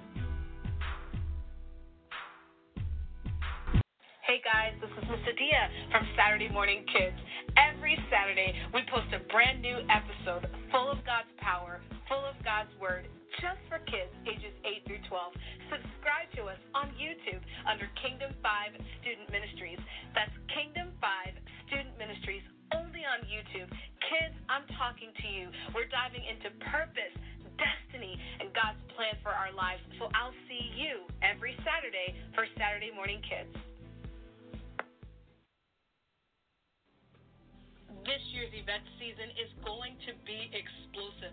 So save the date and plan to join us this June for the Tulsa Prophetic Training Institute. Prophets, prophetic types, seers, psalmists, intercessors. This event is just for you. Plan to join us for prophetic training, impartation, immersion, ministry, powerful worship and prayer, and be ready to go to the next level. Get all of your registration details right online with us at drpaulaaprice.com. Apostles, apostolic Christians, fivefold ministry leaders, and your teams Get here with us in November for the annual New Era Apostleship Summit. You do not want to miss this time of apostolic impartation. Plan to be with us in November. Get all of your registration details online at drpaulaaprice.com. All right, and we are back with the Paula Price Show. Dr. Price laid us out once again the first half. You know how to find her. And as a reminder, also go to her Facebook, which is Apostle Paula Price, and rate her ministry. Give her those five stars and tell everybody, tell the world. We want to noise abroad the awesomeness of Paula Price Ministries and what, what God is doing through Dr. Price to us and to the world. And we thank you, Dr. Price, for that. and also, can I add for us and for the world? sure. I don't, uh, you know, I don't want to just happen to you. You know, I want to happen oh. and lesson for you too. But God is good. You know, I've enjoyed today. I've enjoyed our anniversary month. I think you told me I have one more week. I do want to rem- remind you again, in case you weren't on the line. Next month, I am going to spend all month long addressing the things you want God to answer. In other words, if you say, I've always wanted God to answer or tell me or speak to, and we're going to address as many of them as we can, but we will definitely get actually what I think will be our top 10 countdown. Ha ha ha. Yes. Okay. Things people really want to know about God in his world, God in his kingdom, hey, God in their world. So make sure you go there. I'm sure that by the time we get to tonight, because I like to do this to my, my team, because my team is that responsive. So I'm sure that by the time we get there tonight, you all will be at a place where you will say, ah, we got it up there. Here's the thing. If, if I know Prophet B, it's probably already in the work. And so I want you to go and do that. And we're going to keep telling you again and again to do that because – sometimes people need to hear what other people are thinking about God. Or sometimes having a simple question can release you from a blockage or handicap in the Lord. Sometimes we just need that. And so I'm I'm asking you to do this so we can help others. It's not just about you, it's about others. All right, Prophet Ashley. I am ready okay. for some I know I have some. You do. And if you want to have Dr. Price speak into your situation and, and shake yourself loose, go ahead and press that number one to get in the lineup. And first, we have from the East Coast, from Maryland, Ronell. And she has uh, a question, Dr. Price. She needs clarity about her relationship with her mother. Ronell, welcome to the Paula Price Show. Thank you. Happy anniversary, Dr. Price, and thank you for allowing me to speak to you today. Oh, I mean, I'm glad to hear your voice. How are you doing right now? I'm well. I first wanted to say thank you. You had spoke uh, a few things into my life last year, and one was to join the Apostolic Church, and I have done so. And it's still fairly new, and I'm just still learning the ropes, uh, you know, what my call and destiny and things of that nature. So some things have began to unfold, and I just need a little clarity, especially dealing with family matters. Okay, well, let's talk about them. Well, um, I came from an uh, abusive um, relationship background, actually, with my mom, and I hadn't spoken with her approximately about three years. And she called me about two weeks ago to apologize, and I guess she wants to build on the relationship. So um, I was happy to uh, actually speak with her, and not only that, just to speak with her as far as where I'm at, as far as my Christian walk and things of that nature. And I was able to share with her a few things that I have learned from you um, along with my journey. And it seems as though now is like she's questioning everything. She wants to see if my walk is actually legit. You know, um, am I born again? Uh, who taught me these things, and now it's like it's like a, it's like a some type of tug of war, you know, that I'm having to prove my relationship, and I feel as though I don't have to because I think the church that she was affiliated with, she learned learned things one way, and I'm telling her that's a deity pertaining to different religions, and it's like now we're just in this big old foggy relationship far as our Christianity. And the thing is, she really doesn't know me as an adult. She didn't really know me as a child. And I'm just at loss of words when I speak with her because it's like now when she calls, it's like I don't even want to be bothered. Should I pick up? Do I have a word to give her? And it's it's just so confusing at this moment. Well, you know what? I, I will say this to you right now. I am probably one of the best people to do that. And I'll tell you, um, I, in, in hindsight, I lived that. You know, I absolutely lived that constant contention with my mom over who I am and my calling. I don't often speak mm-hmm. about it, but yours is there. And I'll tell you what I would uh, suggest. The first thing I would do, especially since your mom hasn't been out of um, hasn't been in your life and that you all reconnected for reconciliation. That was the purpose of your reconnection. Then you need to bring her back to that. That reconciliation needed to develop as a mother daughter thing before we started taking on a whole lot of Christian theology, etc. And unless one of you are in ministry, you know, we need to stay focused. Stay focused on why she came back in your life. If you um, when she calls again, you could say something very simple, and this is just a suggestion, but you could say, But mom, why did we reconnect? Did we reconnect to become this, or did we reconnect to have a stronger mother daughter relationship? And okay. so, as you know, you have to, because see, you all have lost purpose. You, she's lost the reason why she stepped out of the shadows to to re-enter your life. You've lost purpose uh, of to why you accepted her. And so it became church. Your relationship does not have to be church. And if you all have a difficulty with that, I, I frankly think that because of your estrangement, a lot of a lot of personal issues and a lot of um uh, a lot of a uh, private, you know, uh, matters are weaving themselves into your, your, to me, your reconciliation, and it's using a religious cloak to do so. Now, that's yeah. my first step. My second statement is this ironic that Christians fight each other over stuff like that and family matters. And trust me, my whole family, that's what it's been for 35 years. So I understand very much what it feels like. But I will tell you, in terms of this, you and your mom need to, if you can't study scripture together and, and, and you don't agree with what it's written, then you just need to leave that alone have lunch with your mom. Have breakfast if you want to keep the relationship going, and I hope you do. Um, have lunch with your mom. Have breakfast with her. Go shopping, and when she brings it up, just let her know this isn't good for us. This particular conversation is not healthy for us right now. Now, maybe our reconciliation is too new. Maybe our uh, understanding of one another needs to grow, but we need to know each other as people, then as women, and then as mother and daughter before we start fighting this age-old battle. Because if this right. kind of contention exists, then the whole reason why she's in your life is to be a preacher or a pastor, or if the reason you're in her life is to be a, you know a messenger and a teacher, then you all are never going to have a mother-daughter relationship. It's never going to happen. Okay. Okay. So you have to go back. Let's go back to the day you called. You know, I mean, that's where I would be with her. Let's go back to the day you called. Let's go back to when you said we need to reconnect because she doesn't have enough foundation in your life to challenge you. Part of your resentment is that, like you just said, she doesn't know me.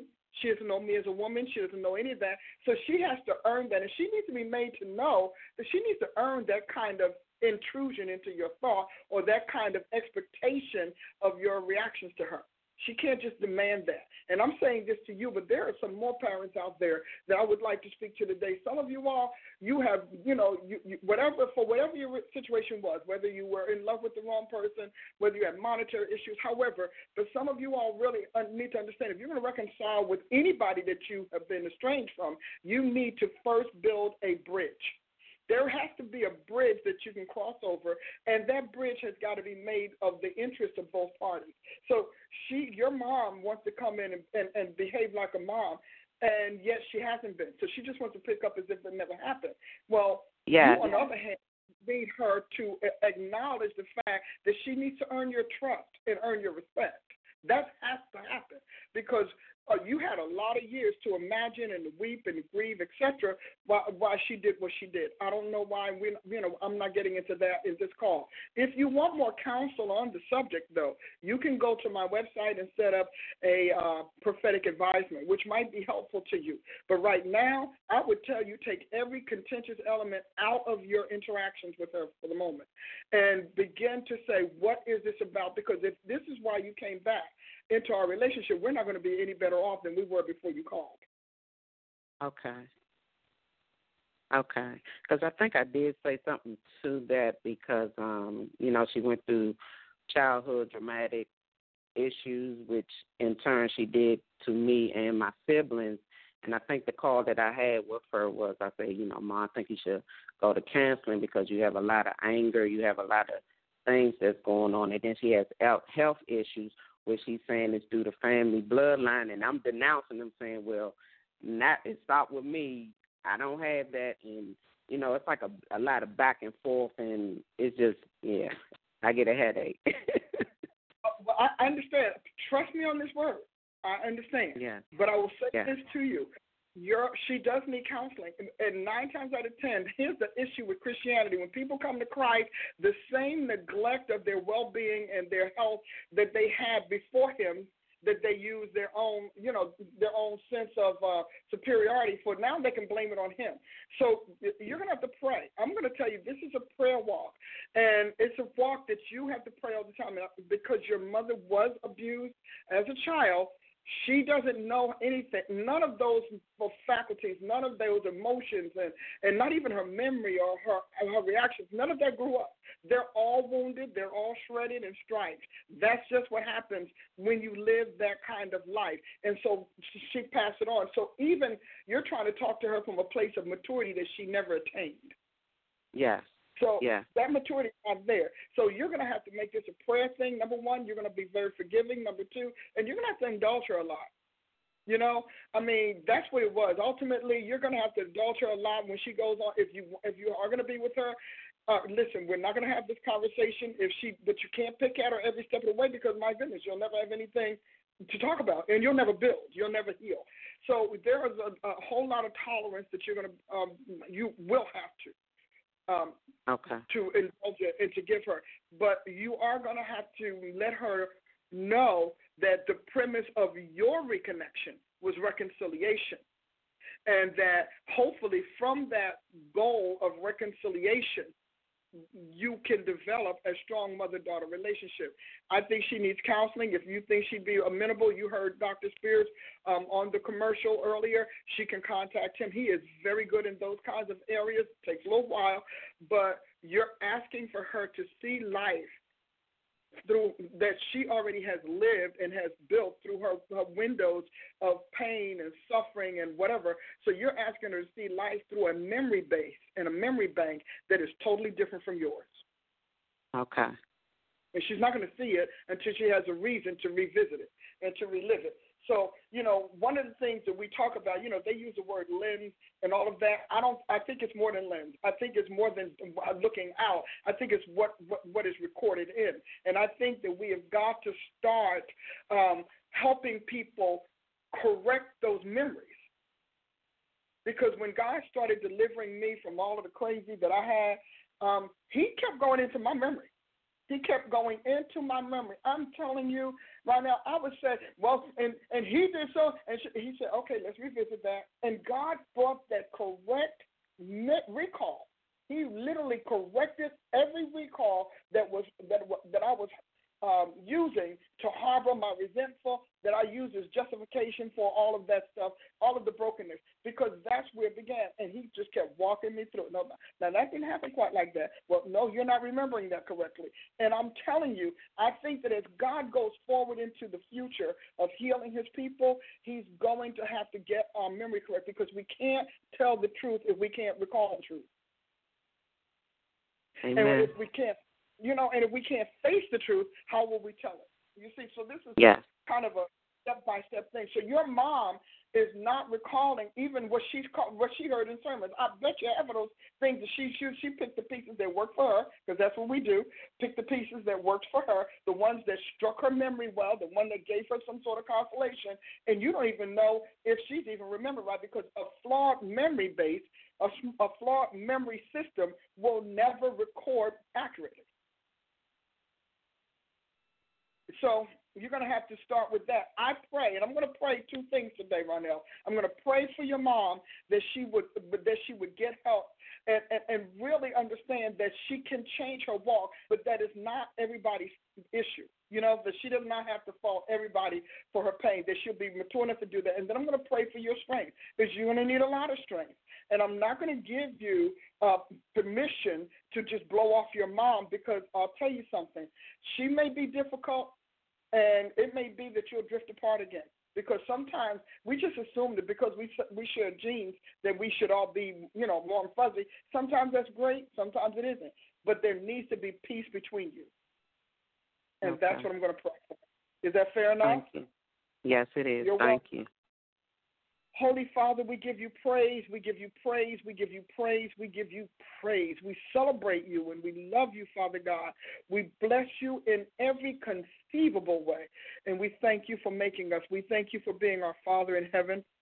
And we thank you, Lord, for loving us and bringing us into your family. Now, I'm lifting up Ronell's mom to you. And God, I lift her up to you as the broken, fractured vessel she is.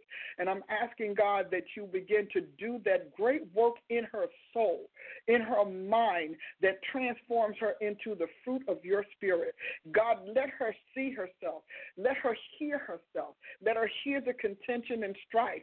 Sometimes, God, people don't even hear it. They don't recognize that it's contentious, that there's strifeful. They just keep thinking people don't like them, and they keep thinking people don't want to be around them, and they don't realize their part in the matter. Let her learn the scripture that says a soft answer turns away wrath, and that the fruit of the Spirit is love. God, begin to, if she's going to be in that Bible, I'm asking you, Holy Spirit, to guide her readings uh, and to guide her her studies and her devotions so that they fall on the things that would allow you to tr- educate her so that you can transform her. I'm asking God that you visit her mom's memory and begin to straighten out those records and straighten out that recall. Mm, ah, mm, in Jesus' name. And give her accurate recollection so that she can face the truth that will set her free, that will make her free. I'm asking that you would do that for her. And then I'm asking, God, that you would begin to speak to her heart, even in dreams and prayer and friendship and, and, and incidents about a peaceful spirit, a quiet, peaceful spirit, a loving spirit, and letting her know that you are the God of love and that you shed our love abroad in our in, in our hearts, your love abroad in our hearts in Christ Jesus. She needs to know that, God, and you need to take her away from her past. So I, I right now unmanacle her from her history, from her pain, her bruising, her sorrow, and God, I set her in your rehabilitation program. I set her in the, the rehabilitation of the Holy Ghost. And I'm asking God that you would work on her soul and work on her spirit until she becomes new, not just for Ronell's sake, but for her own sake, and more importantly, God, for your glory. And then I ask that you would do that same work in Ronell because it passes on for generations and begin to give her an opportunity to be free once and for all, to let go what must be let go, to forgive what must be forgiven, and Lord, to, to file away and archive what is useless to both their lives. I'm asking that you cause this reconciliation not to be a failure, not to be a, a, a loss, but that they will begin to behave like mother and daughter, that, that she would see her mom as you made her mom, and that her mom would see you as see her as you made her, that they will begin to respect the great and glorious work that you've done in them, separately and in bringing them together. I take the spirit of contention out. I come against strife. I come against competitiveness and rivalry and every other human carnal thing and every other female thing that happens to keep women at odds with each other. I break down this stronghold. I cancel the assignment and I expire this torment that they're both having. I expire it and terminate in Jesus' name. Now, God, I release soundness, I release peace, I release wholeness, and most importantly, God, I release the love and the mercies of our Lord and Savior Jesus Christ in their relationship and in both of them, each of them individually. And we thank you for it all, Father. Amen and amen. Amen. Amen. God bless you. Keep us posted because you're going to get good fruit from that prayer. Thank you. I appreciate you, Dr. Price. And I appreciate you too, my beloved. Take care. Hey, but check in in a couple of months and let us know how it's going. I will. Thanks again. Love All you right. so much. Love you too. God bless. Bye bye. Prophet Ashley. Okay, we have next on the line Tamika from Cali- uh, yes, California, and she needs prayer for school. Tamika, welcome to the Paula Price Show. Thank you. Um, Dr. Price, I would like to say thank you to you and the wonderful ladies that you have there. Um, there's so much I want to say to you, but I want to talk to you about the 3D book. Um, I end up doing a life advisement, and I don't know what you went through to produce that book, but I just thank you because it has helped my life. Um, I would like to thank you for the wisdom that you've been pouring out into us, and also just the time that you take to um, for those who are not educated and don't have the knowledge of God, the time that you are taking to um, be able to look at God in a different way. And I would like to tell you thank you for that. And um, I was calling you about prayer, about my process, and um, for my education. I'm in the process of finishing up school and I have a year to complete it and I just um I need strength to go on. I need the capacity of my mind to be enlarged. So many great things and um again I want to say thank you. Well, it's my pleasure, and I really do enjoy it. You know, I, I can tell you that I love the people of God. But I'll be honest with you, Tamika, I just love the Lord, and I feel like He should get the best from His handiwork and His people because we love Him and we want to do right. We just go always. We, we need information to do it right. Sometimes, sometimes we need awareness to make us realize that there's a better way. So it's an honor for me to do this for the King and to do this for you. Now, I want to talk to you about your education. First of all, um, I want to ask you, how is your health? I mean, nutritionally, etc. How is your health? It is not where it would usually be at. Um, when I was going through the advice, life advisement um, for Prophet Adia, my health, I'm not in shape like I usually would be. Um, I went through a depression and made things that my idol, um, and I I'm coming out of those things, and now it's like I'm dealing with that body, um, all of that yeah. bad food and um, uh, the things that I did because I miss my dad so much. I ate his favorite foods, even though in real life I would have never ate that because I was um, um, in the Navy, and I would have never. Um, I knew the work that it took to keep my body up, and so I'm in a place now. It's been seven years, and my knee and my back. I'm like, Jesus, what's going on? But when I placed all of those idols in front of God and distanced myself from God, this is the result that I have. and I'm saying, God, I don't want that result. And I'm um, struggling with getting back on track with um, eating correctly, going back to exercising, um, sitting down more. Usually I wouldn't sit down. So it's not where I want it to be at.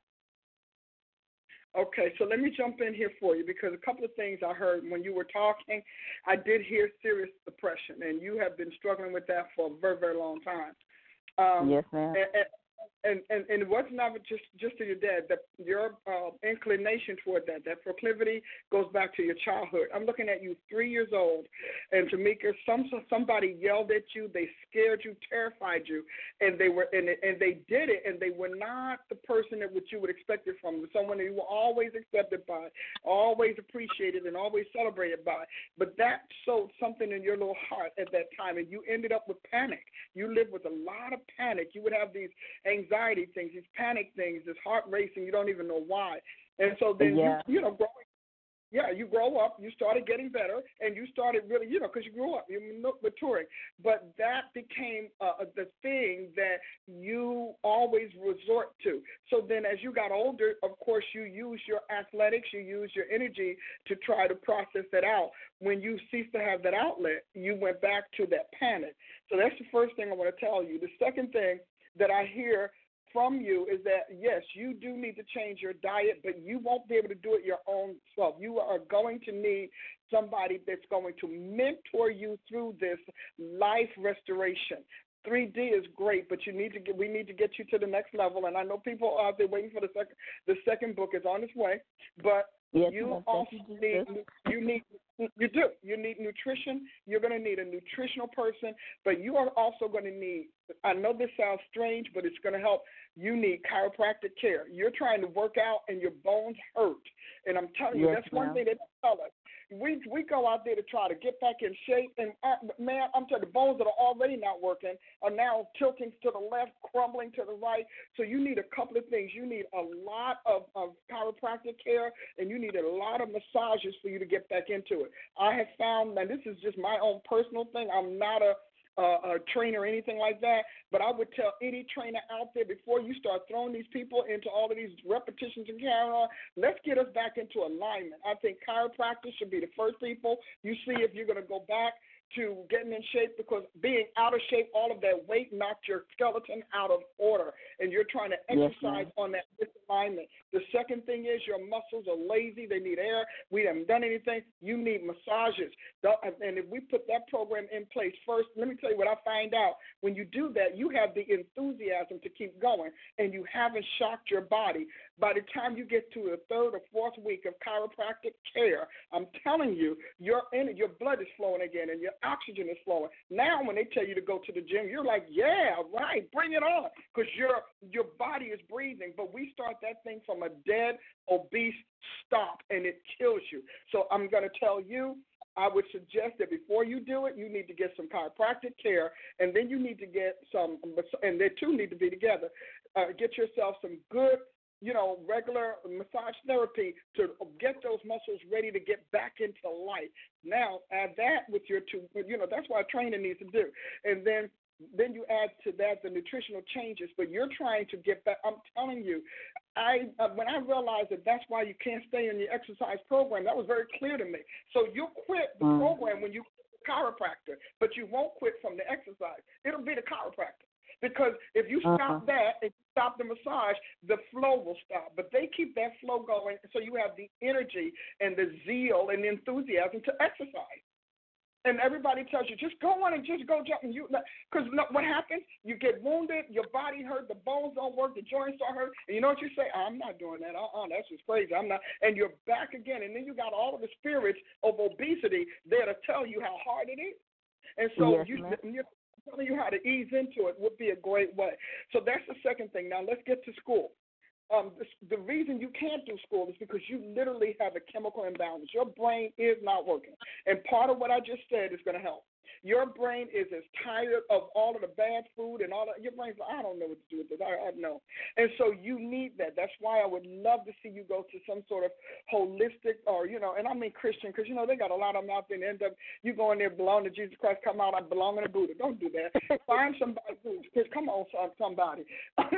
So you go in there, get you some good holistic, uh, a good holistic doctor. They're going to do some sort of chemical panel on you, but that's where you are. You're trying to come back from all of this stuff in your body, and your body is like, I have used up those reserves. I don't have them. You have got to rebuild your body's reserves. Then you can do school. So yes, prayer can happen. But see, Dr. Price is not one of them people to think that we can just gonna say it, spray it, and let you go. That's not gonna happen. You're not a wall with some dirt that we're just gonna spray some water on and it's gonna run down. We've got to get up in your cracks and crevices. And I took this time with you because I know a lot of people are listening to me, and I'm telling you, the reason you can't stay with those programs is because you start. It's like a locomotive. You you you starting to get back in shape from a dead stop. Even if you get it on a diet program, it's still not enough. You need to have something that eases your body into activity and, and, and stimulation and all of that again. Now that's just me. I'm not saying that as a therapist because I'm not. I'm not. But I'm telling you what I experienced, and I'll tell anybody if you do that, you will stay with your exercise regimen a lot longer because you've got all of this support system. So let me pray. We're going to pray, and I want you to do this.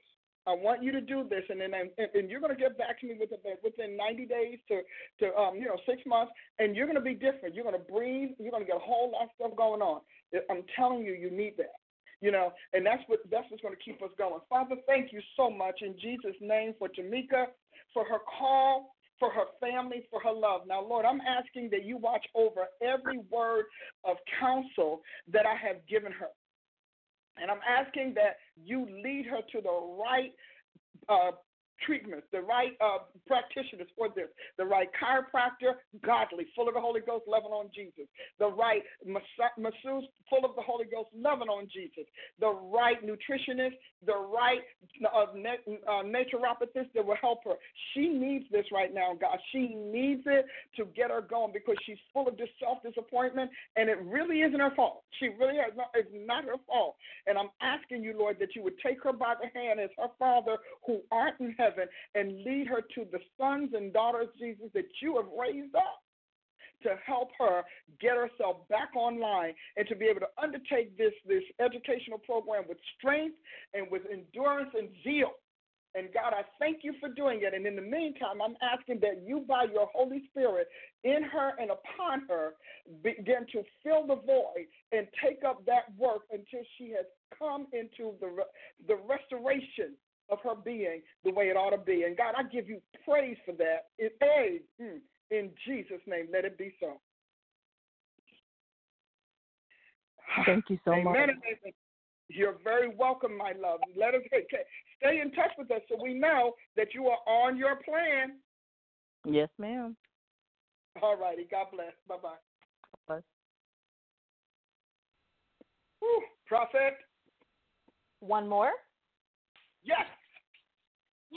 All right. We have Irena on the line from Louisiana, and she would like prayer and guidance for her new business. She said she is that one who's in her 50s, and she's like, okay, I need a push here. So, Irena, welcome to the Paula Price Show.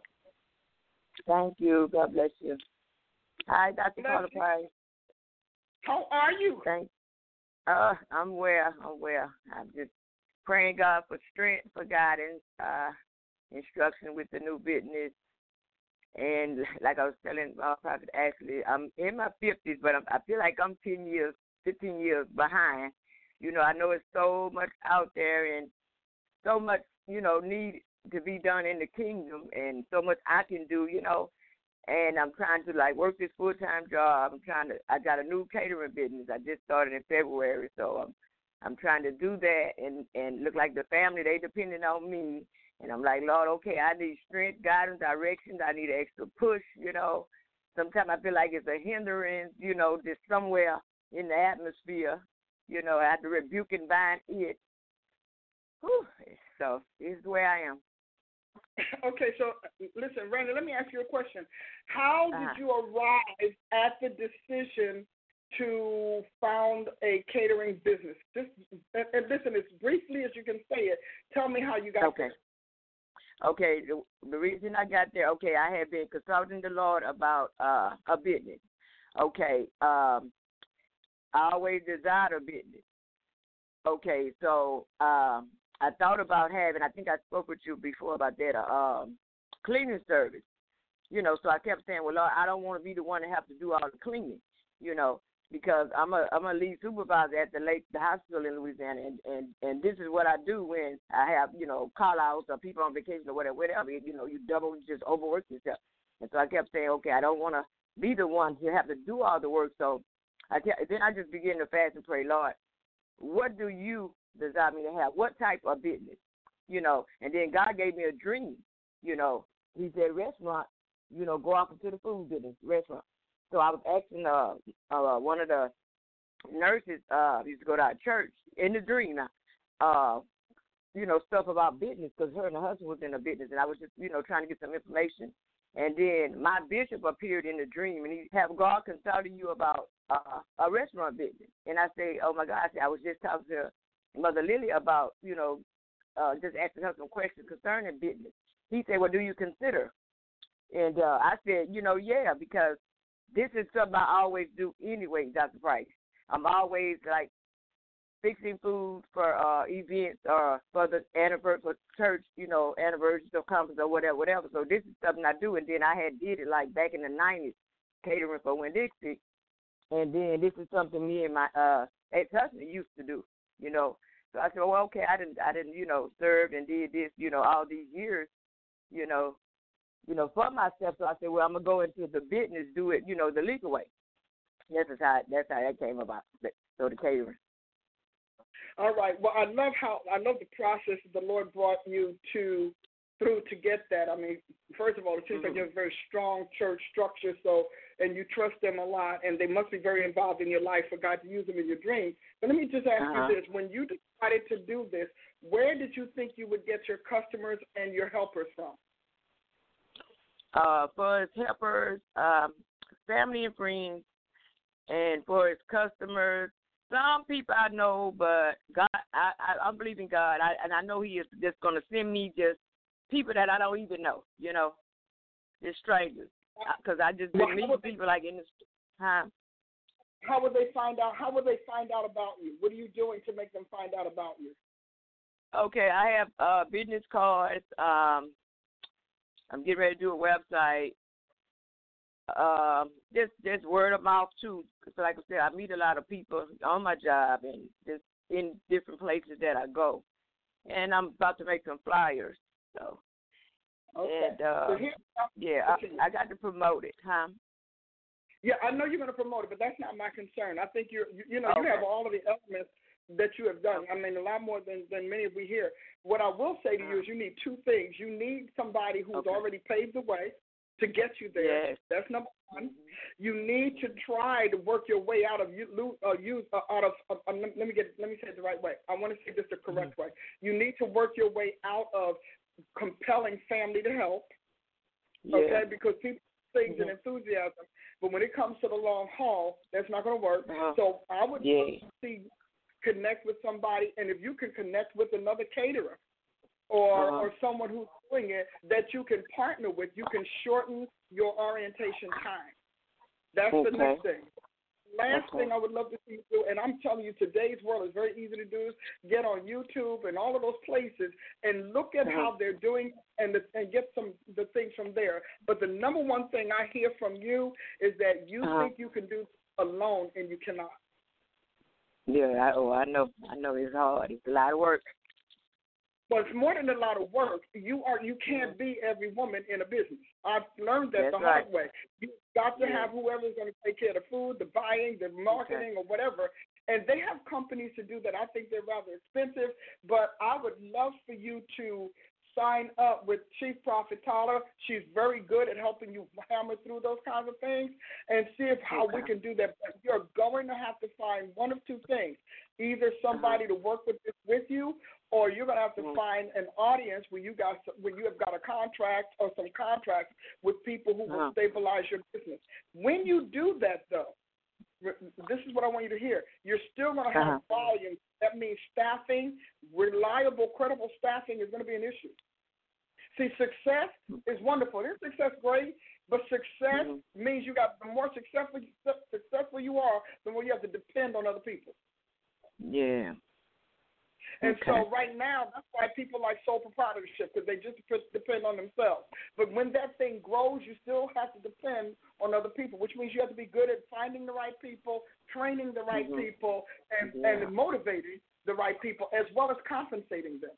So this is not something that you can say, okay, well, I could just just just be me, and then when I'm done, and then you're talking about having a full time job. I don't know how you're going to do it, but I do know that it is God's will for you.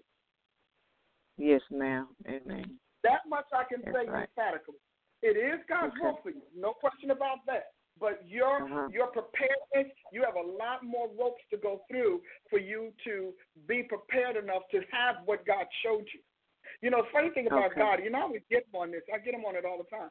I said, you know, Jesus, I really appreciate you giving us vision. It's wonderful, Lord. It's really great. And I really love, Father, that you show us things in advance, but you realize you show us the finished product. Yeah.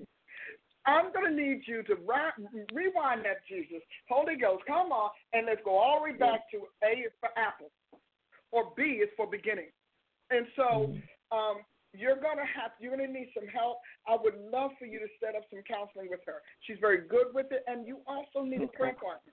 You need somebody who's going to help you through this. And if you get on one of our programs, our life, uh, you know, a life advisement program or something like that, if you get on one of those, you can get that. You can get the counsel, you can get the prayer, and you can get the support and the backing. But you also need a sounding board. You need somebody that you can sound things off of who are not involved or who are not going to be affected by what you say. Okay. All right, because my concern for you right now is your family is going to ruin this. I'm going to be honest with you, and my concern Mm-hmm. is they're going to ruin this because they're excited, they're enthusiastic, and they love you. They're not the people Mm-hmm. for it. Okay. They may be the ones that help you get going, but you only have Mhm. two out of I don't even know how many you have, but it's only I only see two people in your family tree that can help you do this. That's you about right. That's right. That's right. Doctor. right. So everybody else is going to get in your way, and they're going to make a mess of your credibility and your respectability. So when we hang up, I want you to go to the website. I want you to key in your, my website, drpaulaaprice.com, and then I want you to say, I want a prophetic advisement. And you want a prophetic advisement, and we go down and ask you which one, hit Chief Prophet Tyler, because you need somebody who's going to help you just get smooth out the nuts and bolts that you have going on. This is God's will for you. He wants to bless it. He definitely wants to bless it, but you're going to have to get help. Yes. Okay. Amen. Thank you. All right, let's pray because I don't want to run out of time. Father God, we thank you in Jesus' name for who you are. We thank you for Raina. Lord, as she goes to get the advisement, Lord, anoint that advisor to hear what they need to hear from her to move forward and what it is that she needs, and to Lord to clear up the little things, the little foxes that keep trying to spoil her vine. Lord, we pronounce blessing on this business. We pronounce blessings. We pronounce stability, and we pronounce prosperity on it. And Lord, as she comes in line with your vision, Jesus, let the harvest and the profits flow. And we thank you for it. Give her good people, God, and give her good ideas to use her good people. In Jesus' name, amen and amen. Okay, guys? Thank you, Dr. Price. Love you. Love you too. Thanks. I'm running out, guys. Tonight, Prophetic at 8 p.m. Central Time. You don't want to miss it. Tell everybody, get on board. We're going to have a blast tonight. And uh, until then, have a great afternoon. God bless you, and we'll see you this evening. Thank you for tuning in to the Paula Price Show. Become a financial supporter today by visiting www.drpaulaaprice.com and click on Sow a Seed. Donate today.